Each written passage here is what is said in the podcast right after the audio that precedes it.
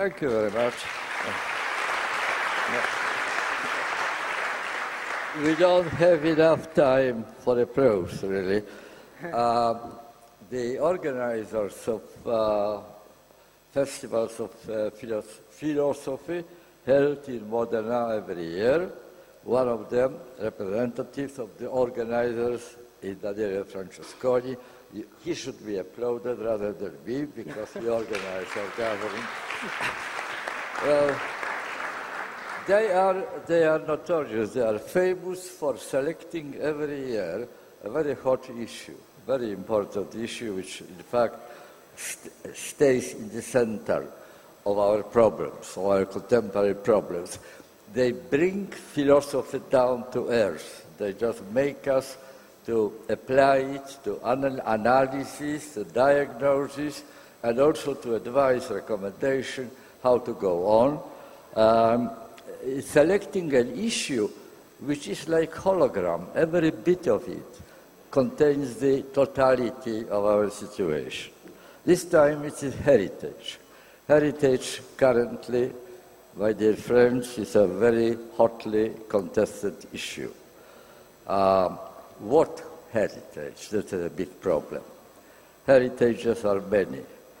Uh, today, virtually in every country of Europe, we have uh, the witness going on what is called politics of memory, selecting a bit of bits and pieces of the past in order to transform it into persuasive, convincing formula. Here we are, we are created in such a way, there is some sort of determination, um, and uh, therefore we should continue to behave in a particular way which shows us the past. In fact, the heritage, the past, is uh, recycled into the present in order to enable the present to be recycled and uh, again into the future. It plays tremendously important role. It is an element, a factor of continuity of human history. But at the same time, continuity is a string of discontinuities. And we are facing very dramatic case of that connection between continuity and discontinuity uh, in, the, in the present day. I had the privilege uh, uh, yesterday to uh, appear in Modena together with Ezio Mauro in connection with the book which I again had the pleasure to write together with him. the book is called Babel. Babel is a story of another, very similar to our day's drama of this continuity, discontinuity, and multiplicity of heritages. Uh, I asked uh, several people what they know about Babel. Babel is a big, grand um, biblical metaphor, and what they knew was very little actually. They, they, most of them knew only that uh, Babel was a tower, and this tower was destroyed. Well, it is not the whole story, it is not even the beginning of a story, because with the metaphor of a tower of Babel, Bible actually conveyed to us very important message. In fact, two messages. Uh, I will quote it exactly. Um, it starts, the first message goes like that. Uh, there was one people, first, one people, with a single language.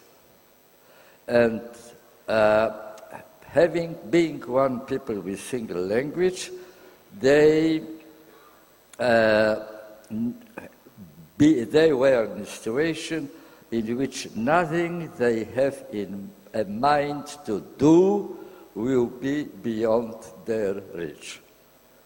United, using one language, makes you omnipotent. You can do whatever you like to do. Well, God, according to this story, didn't like this uh, humans playing God, and therefore he confused their languages. Lord made a bubble of the language of all the world. But the important point the second message that once the language has been made into bubble and people stopped understanding each other, not being able to communicate with each other meaningfully, they were scattered all over the face of the world, separated uh, some from some others, and in fact, instead of talking to each other, fought each other. This is the lesson. And uh, not people who never read the story of Babel um, actually acted and reenacted this sort of experience over and over again. Well, uh, Tower of Tower of Babel. They were in uh, uh, 16th century and a good part of 17th century awful wars going on around Europe, religious wars.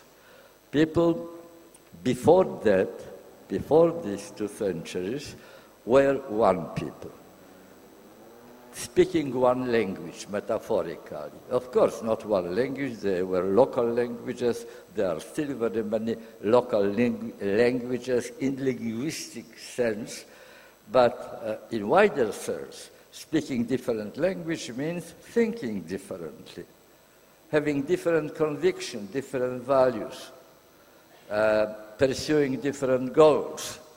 And uh, before uh, 16th, 17th century, there was one people in Christian Europe.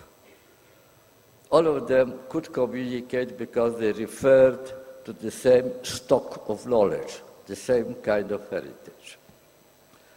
Then, as you know, there was a drama of Reformation, and uh, uh, Europe was disrupted by very long and very gory and very cruel um, uh, civil wars going on all over between the uh, adherents, the uh, people who uh, went after Luther or Calvin, the Reform so-called of Christian Church, and the Orthodox Catholic Church in Rome.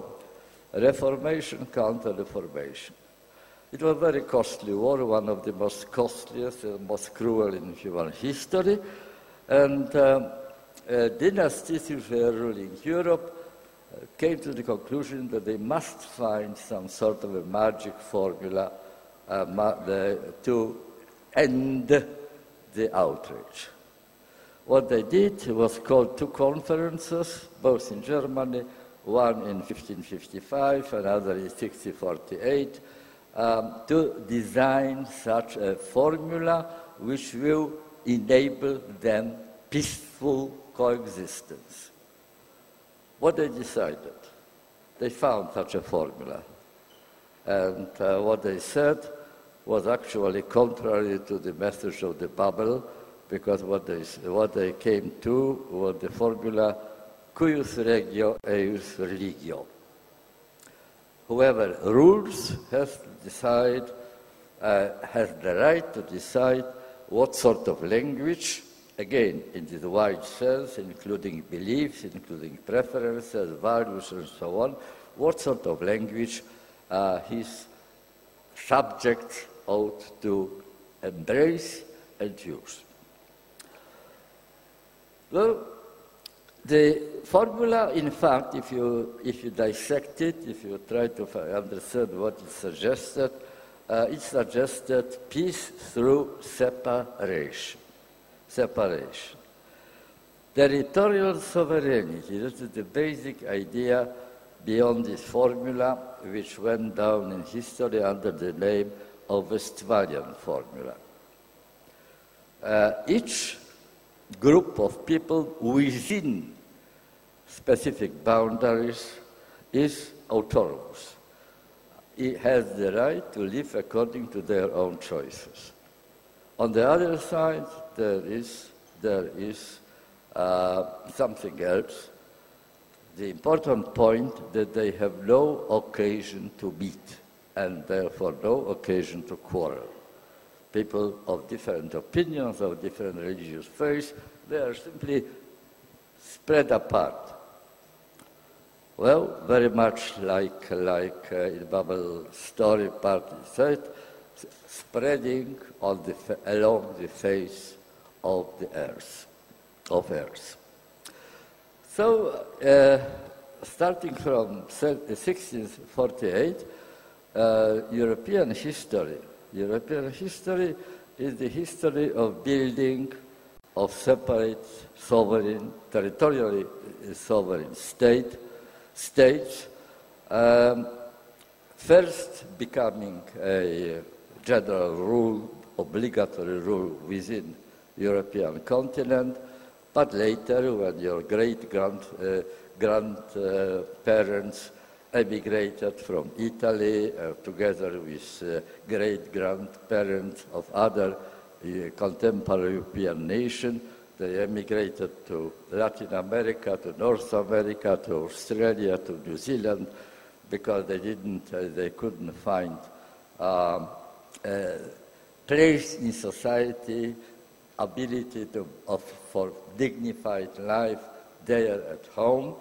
Now, when they emigrated, when they settled there, they brought with themselves this European idea of nation state, each state for itself. Nation state was built over 300 uh, years as a very useful, very well working, well, not completely perfectly, mind you, but on the whole, working well, instrument of territorial autonomy. So the, what was uh, entrenched, what was in a sense sanctified, is not the unity of humanity, but the slicing of humanity in separate enclaves uh, scattered all over the planet. If a particular uh, place on the continent was not already organized in the form of a nation state, having one's, one own, one's own ruler, one's own code of law, and so on, it was considered by the European colonizers as a wild territory, no man's land, which expect only to be civilized. Civilized meant having boundaries. 300 years of growing boundaries. That was the recent uh, European history. That is our heritage. That is what consequences of we are now bearing.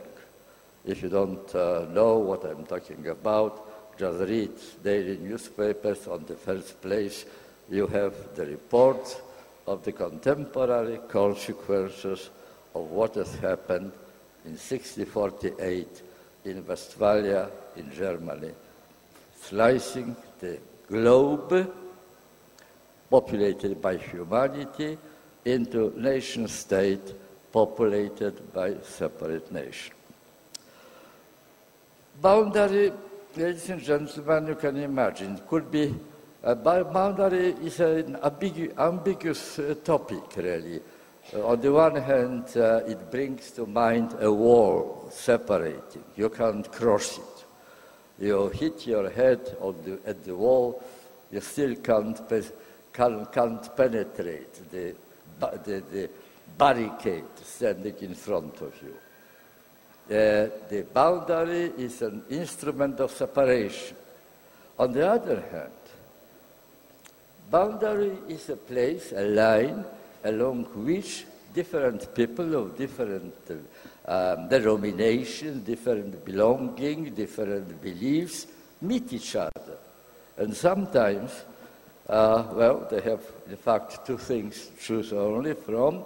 One is to talk to each other and engage in some sort of a dialogue and be curious and ask what people on the other side uh, of the border are doing um, and uh, learn from them something useful for themselves, or they can simply reach for the weapons and start fighting. But boundaries are there with these two possibilities constantly contained in them. The great uh, Norwegian anthropologist, in my view, one of the, uh, the most original and uh, important for understanding the mechanism of human life, and at the same time, the most neglected, unfortunately, in our anthropological and theological studies. Well, his name was Fredrik Barth, pointed out that uh, boundaries are not drawn because there are differences between people.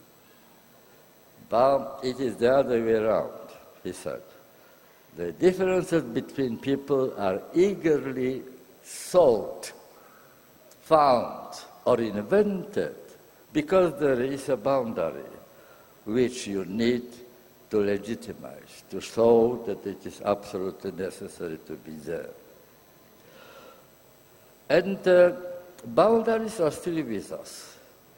What is really the tragic uh, consequence, un, uh, anticipated, unplanned, but nevertheless consequence of this situation, uh, is that all political institutions, institutions which enable us to act collectively were developed to serve territorially sovereign nation state, were developed in such a way as to serve the task of the day, namely uh, entrench, reconfirm, reinforce territorial autonomy. They are still like there. We are deciding within our boundaries. You see what's going on in so-called European Union uh, under the uh, conditions of the present migration crisis.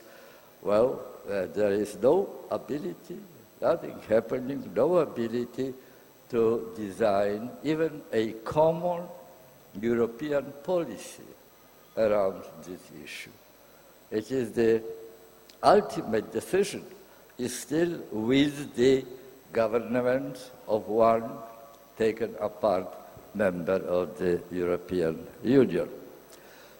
On the other hand, ladies and gentlemen, what has happened in the meantime is that the tasks which we confront, the uh, challenges which we have to face up to, are not confined now any longer within the framework of individual territorial sovereignty of individual state. They are global. They are global. The great uh, German sociologist, unfortunately not, uh, no longer with us, Ulrich Beck, put it very crisply what is the situation, our situation about. What he told us is that we are already living under cosmopolitan condition. But, he added, we miss, we lack, we don't develop cosmopolitan awareness, cosmopolitan thinking. What he meant by that is very simple. Well, we are all now interdependent in the world. We can't separate. Separation is no longer on the card.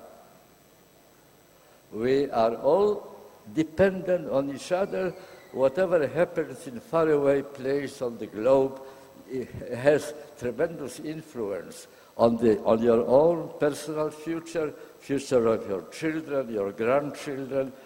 Uh, you can't help it. You can't help it the ability, uh, for example, of your children to get a, a, a good job in, uh, here on the spot where they would like to live depends on what is happening now in China, in Africa, in Bangladesh, in whatever. Um, where, wherever you put your finger on the map, you can find something going on which has close or distant clear or subdued influence on your own situation. We are already in cosmopolitan situation, which, which would require, theoretically speaking,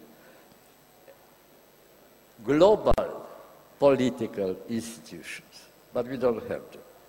We don't have them.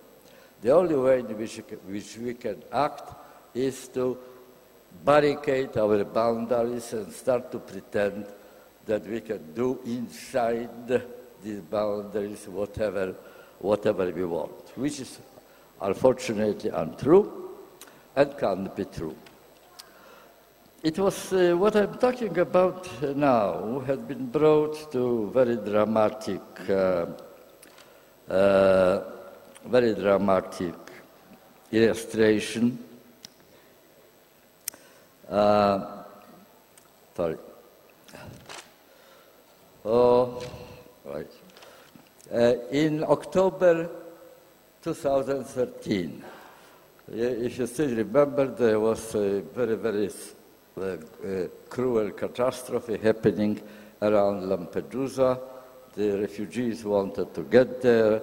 They were paying over their ears to smugglers, um, uh, becoming uh, rich at their expense, and uh, uh, boarded a non-ship uh, boat and, and died and died, several hundreds of people died then.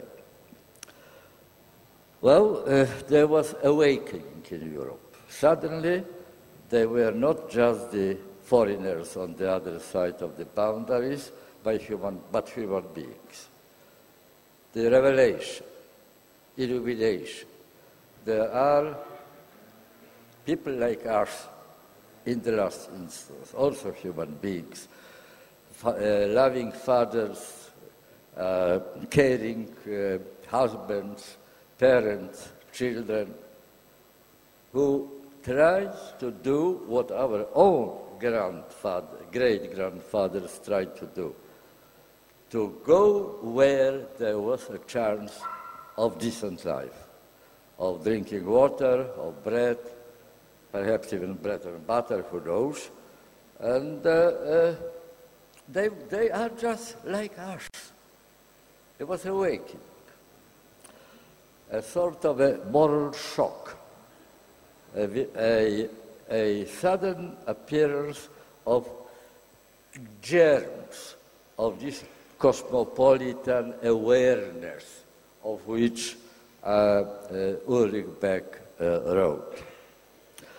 Well, this uh, moral shock, however, didn't last long, and now what we read about in the newspapers is something very different. Um, building fences, building walls, accusing, accusation between neighbors.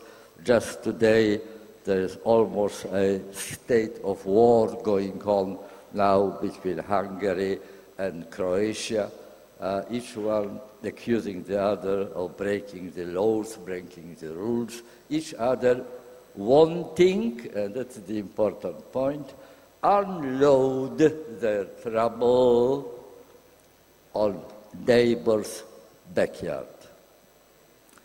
Of course, ladies and gentlemen, such a tactics, just pushing the problem away beyond the boundaries, let, the, let my neighbor take care of it, it goes nowhere near touching the uh, real uh, roots of the problem. I will quote you uh, the words of uh, Maximilian Popp, um, a journalist from very influential opinion making German uh, weekly Der Spiegel. On 11 September 2014, uh, what he wrote, I quote, there is virtually no legal path to Europe for refugees. Not for most Syrians, of which only very few are brought to Germany as so-called contingent refugees, not for Iraqis, and not for people from troubled West African countries. Those wishing to apply for asylum in the European Union must arrive, must arrive, they are forced to arrive illegally first on smugglers' boats, hidden in minibuses, or traveling with forged passports on commercial flights. The European Union is sealing itself off. The transformation of the European Union into a fortress has created the conditions that have led to death along its borders. Borders stand no longer for place of separation or place of communication. They very simply state a, for a graveyard or place of death. Many refugees choose the extremely dangerous route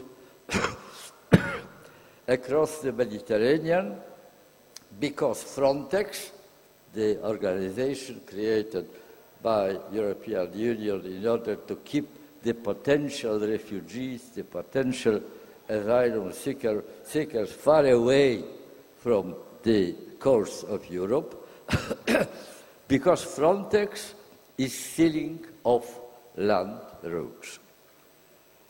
I suggest to you, ladies and gentlemen, that for all practical uh, means, intents, and purposes, the European Union reaction to the 2013 Lampedusa tragedy is a standing invitation to its uncountable restaging, repetitions.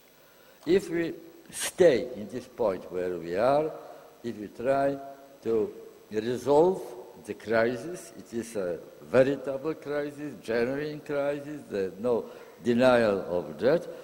Um, uh, trying uh, to resolve that crisis with the means existing already at our, to our disposal. Now, uh, the tragedies like tragedy of Lampedusa in October 2013, or this uh, little boy Alai, Alai Kurdi who was washed out by uh, uh cruel sea on the ground and uh, awake, awoke, awoke conscience of very many people, but paying for that uh, with his own life. Now, these tragedies will go on repeating. We are really definitely in the, in the point where our heritage, our heritage, heritage of Europe, of, on, under influence of Europe, the rest of the continents, the rest of the world, divided, sliced into independent, sovereign enclaves now that heritage doesn't work any longer. The decisive step of going back to one language, to understand that uh, global affairs, because they are already global affairs, uh, global forces decide our situation anyway, whatever we do, and whatever our rulers, our governments, our parliaments try to do, they decide. So, uh, you see, uh, the, uh, this cosmopolitan situation calls very, very eagerly, very zealously, only we don't hear, for being complemented by, uh, by uh, cosmopolitan consciousness, which will enable us to design, by mutual agreement, way of dealing with the fact with the fact that there are refugees, that there are people deprived of means of existence, that since the beginning of modern times, for last 400 years, there was going on massive migration around the world, only mostly in different directions than it goes now, and, and uh, therefore find real solutions to the issue which we are confront, confronting. Well, we don't like refugees coming in mass to our countries. We don't like it, there's no question. They are strangers. And strangers are uh, people of whom we have too little information. We, are not, we don't know what to expect from them. Uh, they are neither uh, enemies nor friends. You know what to do with enemies. You should fight. You know what to do with friends. You should kiss, embrace, and live happily ever after. But what to do with strangers? On which side they are? Uncertainty. They are bearers of uncertainty, embodiment of uncertainty. And on the margin of what I'm telling you now, I would like to re- recall, I would like to remind you that the major plague of our times for most of us sitting here in this room is the situation of uncertainty. And they seem to be the very embodiment of uncertainty.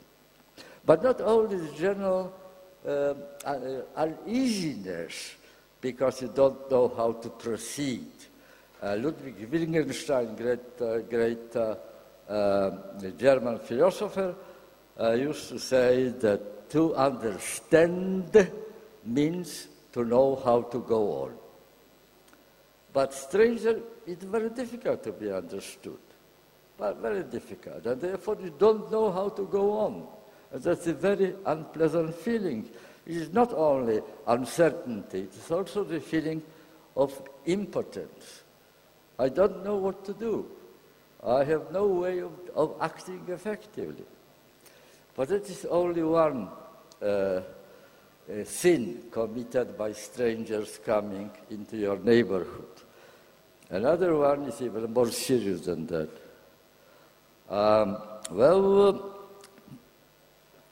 uh, Bertolt Brecht, the great German poet, used to say that refugees, there were very few refugees at that time, but still he already uh, formulated that refugees are bringers of bad tidings, bad news. Why they bring bad news?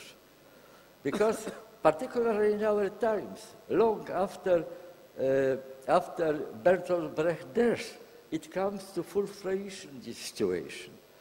They are embodiments of what, we, what is the principal cause of our uh, uncertainty, our impotence, our general unhappiness, inability to predict what's going, what's happening tomorrow, and so on. This general root of that state of mind and the state of emotion is the process of globalization, cosmopolitization of the globe. And they are precisely embodiments of this globalization. Globalization pushes them from their own country where they belong and forces them to move around. Their alleged, until quite recently, safety relative safety proved to be an illusion. They were forced to go away. There was no escaping for all sorts of reasons, either because of the tribal wars, conflict, conflict going around, or because they had nothing to eat and nothing to uh, give their children to eat. Nevertheless, because of the pressure of these global forces, anonymous, unknown, terrifying, in their unknownness. Now, they were pushed by them. We are also afraid of, uh, of uh, uh, global forces which, for example, reduce to minimum the big, once upon a time, Fiat factories or Pirelli factories where thousands and dozens of thousands of people believed they have the safe position. They go there to work as young people, they stay there for 40 years, and uh, they, they could hope that they will work there unless they get drunk or something like that. They have every chance to stay there, to have their life fixed, make secure, and the future make predictable, made predictable. they simply bring to our consciousness, our awareness, how brittle our own situation is. Today, they learned it the hard way. Tomorrow, who knows, perhaps you learn it the hard way. So they are the messengers of the coming catastrophe.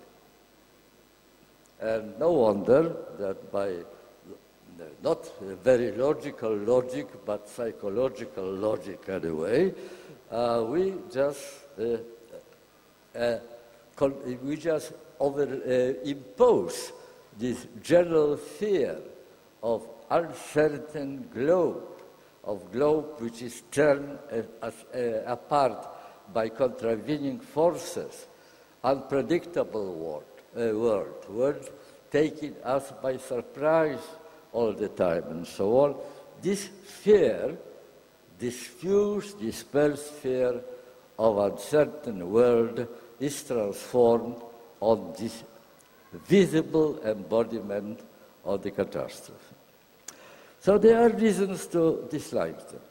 There are reasons to dislike them. But not necessity, not necessity. It could be dealt with.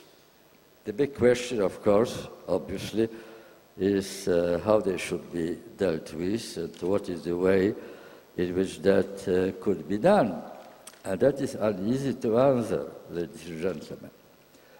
Uh, once, uh, well, not, not, not, such long ago, to be sure, the, uh, again, I'm quoting Germans profusely, uh, another German philosopher, uh, Hans Maria Gadamer, pointed out that uh, the exit from conflict, the exit of uh, mutual uh, antagonism uh, is through fusion of horizons. Fusion of horizons. If people engage in the same kind of activity, if they get sim similar experiences, their horizons in which they locate perception of the world merge in a sense combine. And from diversity, there may, might emerge a unity. As the unity of those people who were omnipotent, as we learn from the Bible, because they will have one language. That is the general formula. I believe it is a true formula, but the uh, difficult part of it is how to do it, how to achieve it. Uh, great uh, uh, hopes were invested by dear friends in the introduction of the World Wide Web and uh, now computerization, the internet, the internet. internet, well, why? Not necessarily a desktop internet, a heavy, heavy instrument, but, your, but the instrument you all keep in your bags or in your pockets, uh, the iPhone, give you easy, without any effort, access to virtually all information of the world. so hopes were invested in this technology of informatics that finally we will exit, we will go out from our little niches, for our little enclosures, beyond the boundary of, the, of our immediate neighborhood or the national ter territorial sovereignty, and face point blank precisely that what is needed for fusion of horizons. Point blank, how our people live, how they argue their case, what they believe in, what, they, what are their intention to act, and so on. That was a great hope. That technology will resolve, my dear friends, our task. Do it for us. Do it for us. By the, by the very fact that we are exposed to this uh, virtually unlimited global uh, treasury of information about different ways of being human, that because technology made it possible, we will jump to use this possibility. well, we didn't jump. Uh, social research about the use of computers show very different picture. Most people, uh, most people, as you know, try, probably some of you know it from your own practice, try to cut out a sort of a comfort zone from this flood of information which is pouring from, uh, your, from your screens. Comfort zone, zones in which there is no room for disagreement. Why? Not because people are arguing, uh, engage in dialogue, come to conclusions, and so on, but simply because they didn't, they don't, they are not given voice. If you come across accidentally a website which uh, conveys information not of your liking, people who think differently about you, you just use your finger. You don't need a barricade. You use your finger to eliminate uh, this person or this website from your field of vision. And that is actually done. I'm personally using the metaphors of uh, um, echo chamber. Echo chamber is an echo ch- is a camera in which the only sounds which you hear are echoes of your own voice. Or another metaphor, hall of mirrors. Hall of mirrors. Hall of mirrors, uh, it's another camera full of mirrors around. In such a camera, the only vision, the only sight which you see is reflection of your own face. So computer wouldn't do the job for us. Uh, I know it's very pessimistic information. Uh, you would prefer to, that to be done in the same way as for shy people who don't have energy, don't have uh, uh, courage to make passes to the girl they love. Uh, well, instead of that, you just also use your fingers in data, in the dating agency, making the difficult task very easy, resolved for you by your friendly uh, computer. But uh, it seems that it won't be done in this way. It won't be done in this way. Uh, unless we do something about it, I must believe that uh, the real turn, the real upturn, the real change. Oh, uh, will uh, resolve the problem. Well, I would say that we are now watching the long-term consequences unpredicted by those people who did it, but now clear to us, of the Westphalian, Westphalian decision.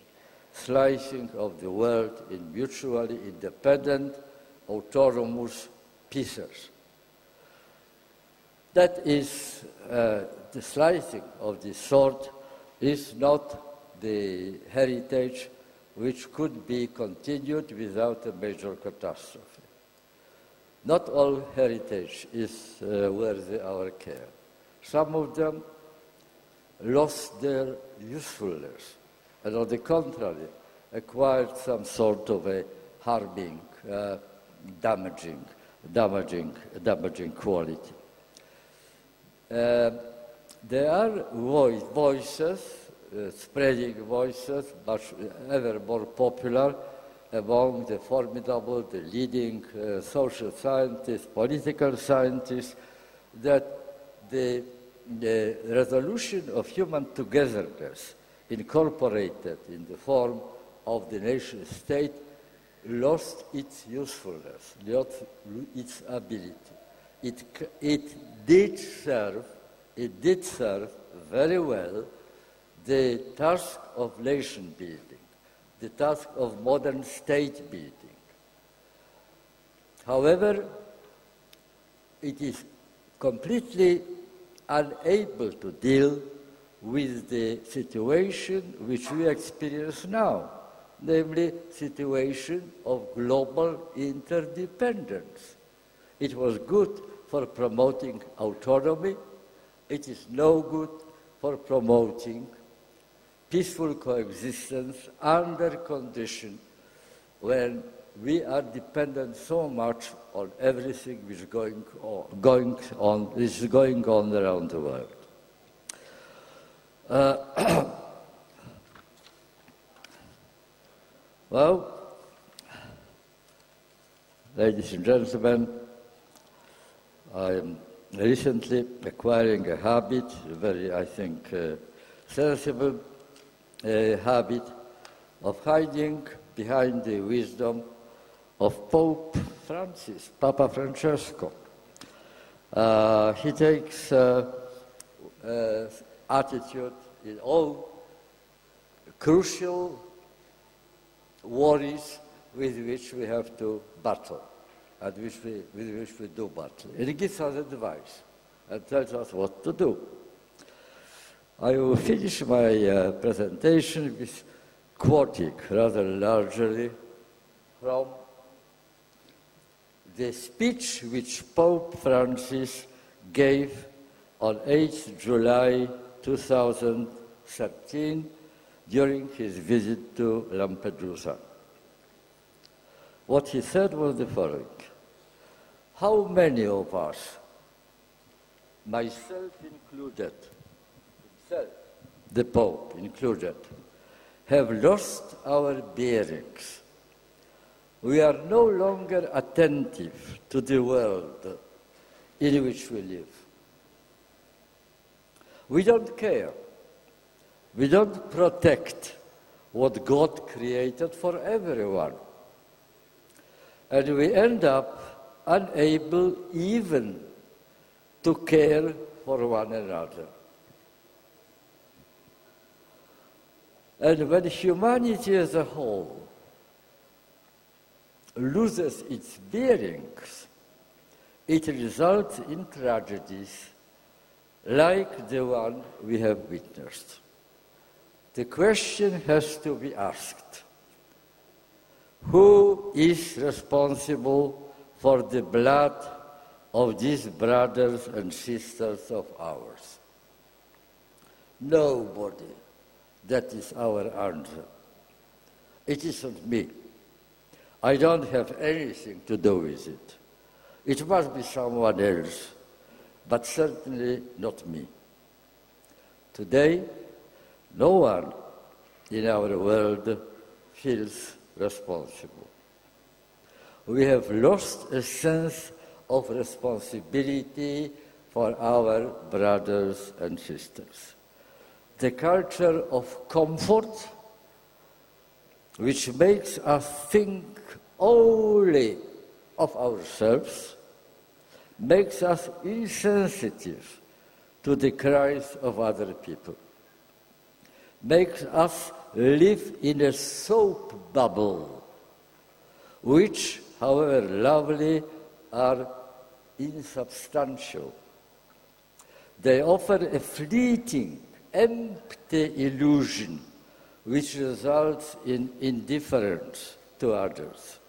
Indeed, it even leads to the globalization of indifference. In this globalized world, we have fallen into globalized indif- indifference. We have become used to the suffering of others, used to the suffering of others, of others. It doesn't affect me. It doesn't concern me.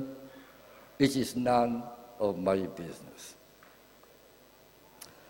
And Papa Francesco, at the end of his uh, really very, very touching, very profound statement, called, called his listeners, including probably everybody sitting in this room, to remove the part of Herod that lurks in our hearts.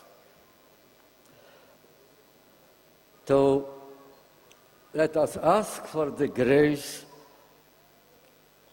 to weep over our indifference, to weep over the cruelty of our world, of our own hearts, and of all those who, is, who in anonymity make social and economic decisions which open the door to tragic situations like this. And then he asked a rhetorical question, has anyone wept? Today, has anyone wept in our world?